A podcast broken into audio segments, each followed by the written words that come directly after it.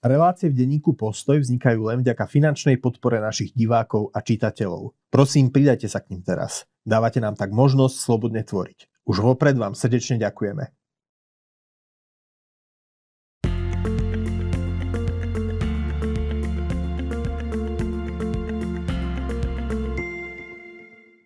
Milí priatelia, dovolte, aby som vás privítal pri ďalšom vydaní našej videorelácie Knihomolov zápisník. Začína predvianočné adventné obdobie. Je to čas, ktorý môžete stráviť buď stresom a naháňaním, alebo naopak stíšením a vnútornou duchovnou prípravou na Vianoce i Nový rok. Možno je to tiež čas siahnuť po knihe, či už vo forme daru pod stromček pre najbližších, alebo sa sami môžete začítať do niečoho, čo vás pred a počas Vianoc povznesie.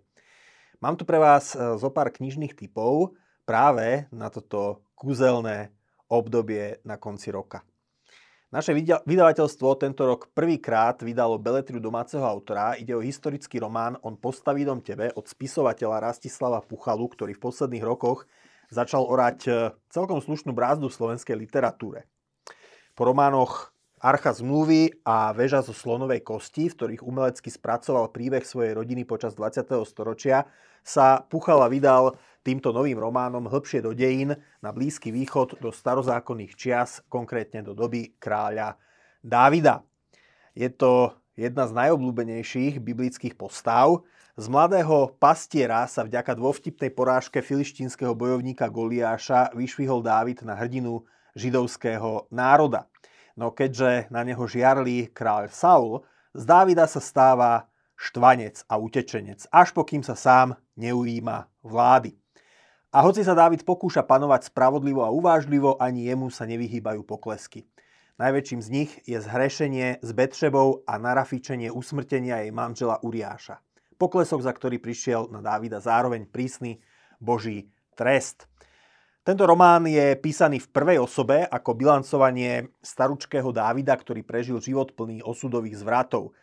Keď som bol tínedžer, mal som veľmi rád historické romány fínskeho spisovateľa Miku Valtariho ako Egyptian Sinuhe alebo Riman Minutus. Romány, ktoré boli písané podobným spôsobom, teda ako ohliadnutie titulných postáv na staré kolena za celým ich životom. Ako dospievajúcemu chlapcovi mi to pomáhalo aj moju vtedajšiu životnú etapu vnímať akoby v perspektíve, ako niečo, čo je dočasné, ako niečo, čo pominie a čo bude naozaj len životná etapa. Takže román On postaví dom tebe je vhodný aj pre mladšieho čitateľa, hoci nie výhradne. Svoje si tam nájde čitateľ každého veku. Mimoriadne sa tento román hodí na adventné a vianočné obdobie. Dá sa pri ňom roz, rozímať, rozmýšľať a je to naozaj také pohľadenie, pohľadenie knihou. Rámcom pre život kráľa Dávida je prirodzene to, čo o ňom píše Biblia, no Rastislav Puchala sprístupňuje túto postavu súčasnému čitateľovi navyše aj tým, že mu odhaluje Dávidovú vnútornú psychológiu, jeho vnímanie, jeho prežívanie. Na druhej strane zasvetenými opismi doby, ľudí, ich zvykov a miestnej prírody zároveň oživuje zaslúbenú zem, ako asi vyzerala v staroveku. Boh je súčasťou tohto príbehu, Dávid ho miluje a má počas svojho života rôzne videnia od hospodina. Sice Boh zakáže pre hriechy kráľovi postaviť svoj chrám, no slúbi mu, že Dávid, do, Dávidov dom bude zväčšnený až do ďalekej budúcnosti. Snáď neprezradím priveľa, keď poviem, že Dávid má dokonca vízie ukrižovaného Krista, ktorý sa narodí až o mnohé stáročia neskôr. Hebrejský král síce Ježišovi spoznáva potomka zo svojho rodu, no inak tým videniam vôbec nerozumie. Rastislav Puchala predstavuje Dávida nielen ako bojovníka a kráľa, ale tiež ako umeleckú dušu, keďže kráľ zložil viacero žalmov a hral na kinor, čo je líre podobný hudobný nástroj. Zaujímavosťou románu je využívanie pôvodných hebrejských tvarov mien biblických postáv a miest, takže napríklad Šalamún je Šlomo, rieka Jordán je Jarden a podobne. Aby sa v tom čitateľ ani náhodou nestratil, na konci knihy sa nachádza zoznam týchto, miest, týchto mien aj s tradičnou slovenskou transkripciou. Román sa dá so zľavou objednať v našom e-shope. Link nájdete pod týmto videom, podobne aj linky na ostatné knihy, ktoré dnes predstavujem. Ak máte záujem o ďalšiu prozaickú tvorbu Rastislava Puchalu, ponúkame vám tiež jeho zbierku poviedok a noviel Priestupný rok. Ide o samostatné príbehy, ktoré spája plynutie času v priebehu jedného výnimočného roka, takže tiež ide o čítanie vhodné na Vianoce a časť, keď jeden rok strieda druhý a človek bilancuje a robí si plány na nové obdobie svojho života. Milí priatelia, 19. decembra 1843 vyšlo v Anglicku jedno z najznámejších diel svetovej literatúry. Vianočná koleda Charlesa Dickensa. Notoricky známy príbeh kúpania Ebenezera Scroogea, ktorý pohrdá Vianocami a všet, na všetkých e, ľudí je mrzutý. A práve na Vianoce sa mu zjavia postupne traja duchovia minulých, súčasných a budúcich Vianoc, ktorí Scroogeovi nastavia zrkadlo, čo vedie k zmene jeho zmýšľania i zmene jeho prístupu k ostatným ľuďom. Dickensová Vianočná koleda má množstvo filmových a televíznych adaptácií, rovnako hraných ako aj animovaných. Ja osobne sa snažím každé Vianoce si nájsť čas na niektorú z týchto televíznych podôb, keďže knihu som už čítal pred rokmi v anglickom originále. A je to nesmierne katarzný príbeh, ktorý posilňuje našu vieru, že aj zlý jednotlivec sa môže zmeniť k lepšiemu, že naozaj zmena je možná. Keďže bezprostredne pred nami je 180. výročie vydania Vianočnej koledy, vydavateľstvo Tatran prišlo tento rok s touto jej nádhernou verziou, kde Dickensov text doplňajú obrázky norskej ilustrátorky Lisy Aisato. Neviem, uvidíme, že či kamera môže zachytiť obrázky, ale je to teda veľmi pekná kniha. Zároveň nie je úplne lacná, stojí cez 25 eur, ale v tejto podobe je to krásne spravená literárna klasika. Navyše je to niečo aj pre mladších čitateľov, na ktorých sme teda dnes nezabudli. Takže veľmi dobrá kniha, Vianočná koleda, od Charlesa Dickensa s nádhernými ilustráciami z vydavateľstva Tatran.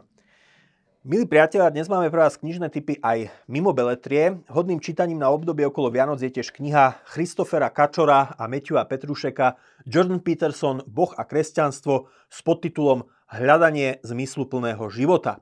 Ako určite viete, Jordan Peterson je kanadský psychológ a známy spoločenský komentátor, ktorého sledujú milióny ľudí po celom svete na sociálnych sieťach. Táto kniha je prvým systematickým pokusom o rozbor jeho myslenia z katolického pohľadu. Christopher Kačor sa najskôr venuje Petersonovej analýze biblickej knihy Genesis, v ktorej príbehoch vidí kanadský psychológ ohromné podnety pre nachádzanie zmyslu života, ktoré sú aktuálne aj pre súčasného človeka. Matthew Petrušek potom v druhej časti tejto knihy rozoberá jednotlivé body z Petersonovho knižného bestselleru 12 pravidel pre život, ktoré vyšli aj po slovensky. Píše o tom, v čom Petersonov pohľad pripomína myslenia veľkých kresťanských mysliteľov ako Augustín alebo Tomáš Akvinsky, no kriticky poukazuje aj na Petersonové limity a možno tiež na to, ako kresťanský pohľad istým spôsobom Petersona prekonáva. Epilóg tejto knihy je venovaný Petersonovej druhej knihe, pôvodnej knihe Za hranicou poriadku. Mám ju tu tiež na ukážku a posledných 50 strán predstavuje rozhovor medzi samotným Petersonom a vplyvným americkým biskupom Robertom Beronom. Kačor a Petrušek sú vlastne jeho takí blízki spolupracovníci, akademici, profesori na univerzite.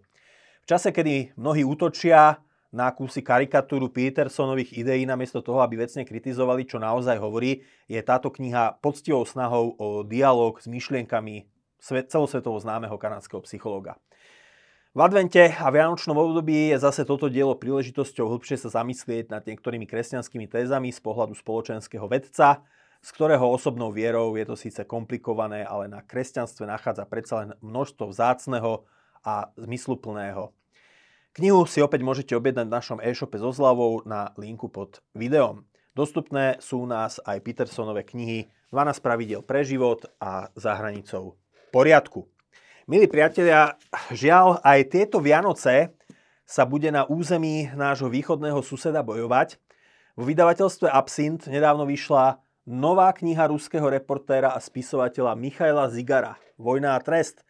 Meno autora ste už možno počuli. Jeho kniha všetci mocní Kremla o zákulisí, o zákulisí ľudí okolo Vladimíra Putina, ktorá vyšla v roku 2016, sa stala bestsellerom.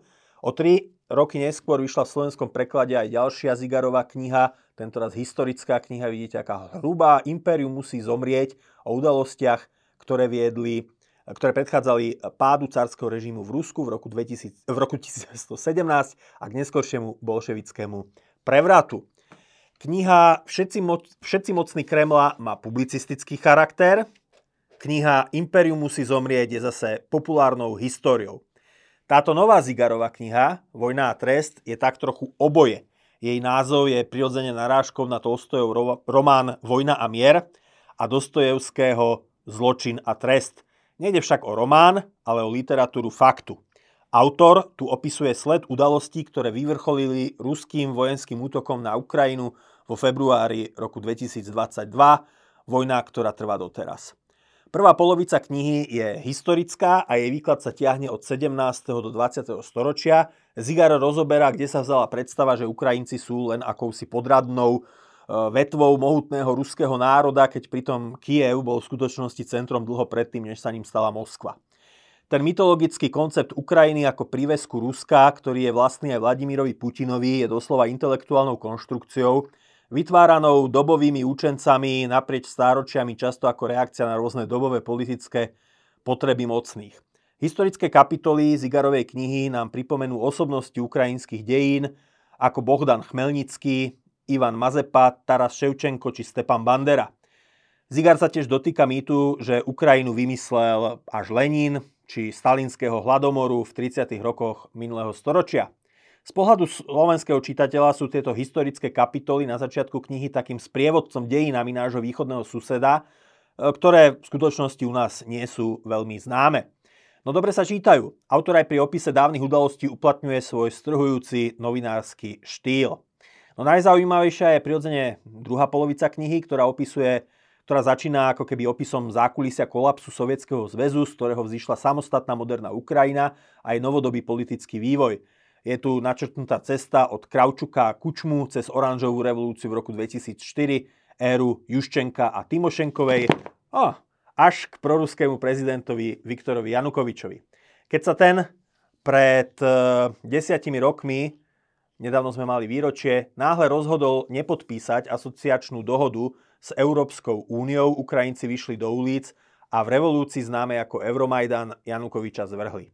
Tieto udalosti viedli následne k ruskému obsadeniu Krymu a rozputaniu konfliktu na Donbase. V knihe sú relatívne podrobne opísané. Zigar nemaluje na rúžovo ani korupčné a doslova mafiánske zázemie ukrajinskej a ruskej politiky. Musím povedať, že ako Slovák, ktorý je zvyknutý na všeličo zo slovenskej politiky, tak niektoré, um, niektoré epizódy, ktoré Zigar opisuje, tak mi stali pri nich vlasy dúbkom. Putinová paranoja z rozšírenia revolučných nálad z Kieva aj do jeho ríše sa podľa Zigara tiahne až do roku 2004, keď sa v Kieve odohrala oranžová revolúcia, no časom sa táto jeho črta zhoršovala.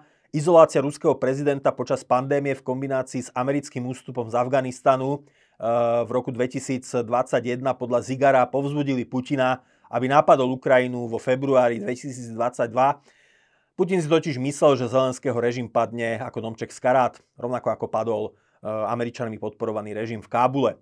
Zaujímavosťou je, že na pozadí každodennej politiky na Ukrajine počas posledných troch desaťročí autor venuje pozornosť tak po očku periférne aj hereckej kariére Volodymíra Zelenského a sleduje, ako sa z hrdinu seriálu Sluha národa stal postupne politik, ba dokonca víťaz prezidentských volieb a napokon vodca napadnutej krajiny vo vojne. Je to výborná kniha, ktorá na 500 stranách opisuje dlhú cestu k prebiehajúcej rusko-ukrajinskej vojne, možno dobrý dáček pod Vianočný stromček, možno aj pre príbuzného, ktorého názor na konfliktu východných susedov doteraz formovali najmä dezinformačné weby.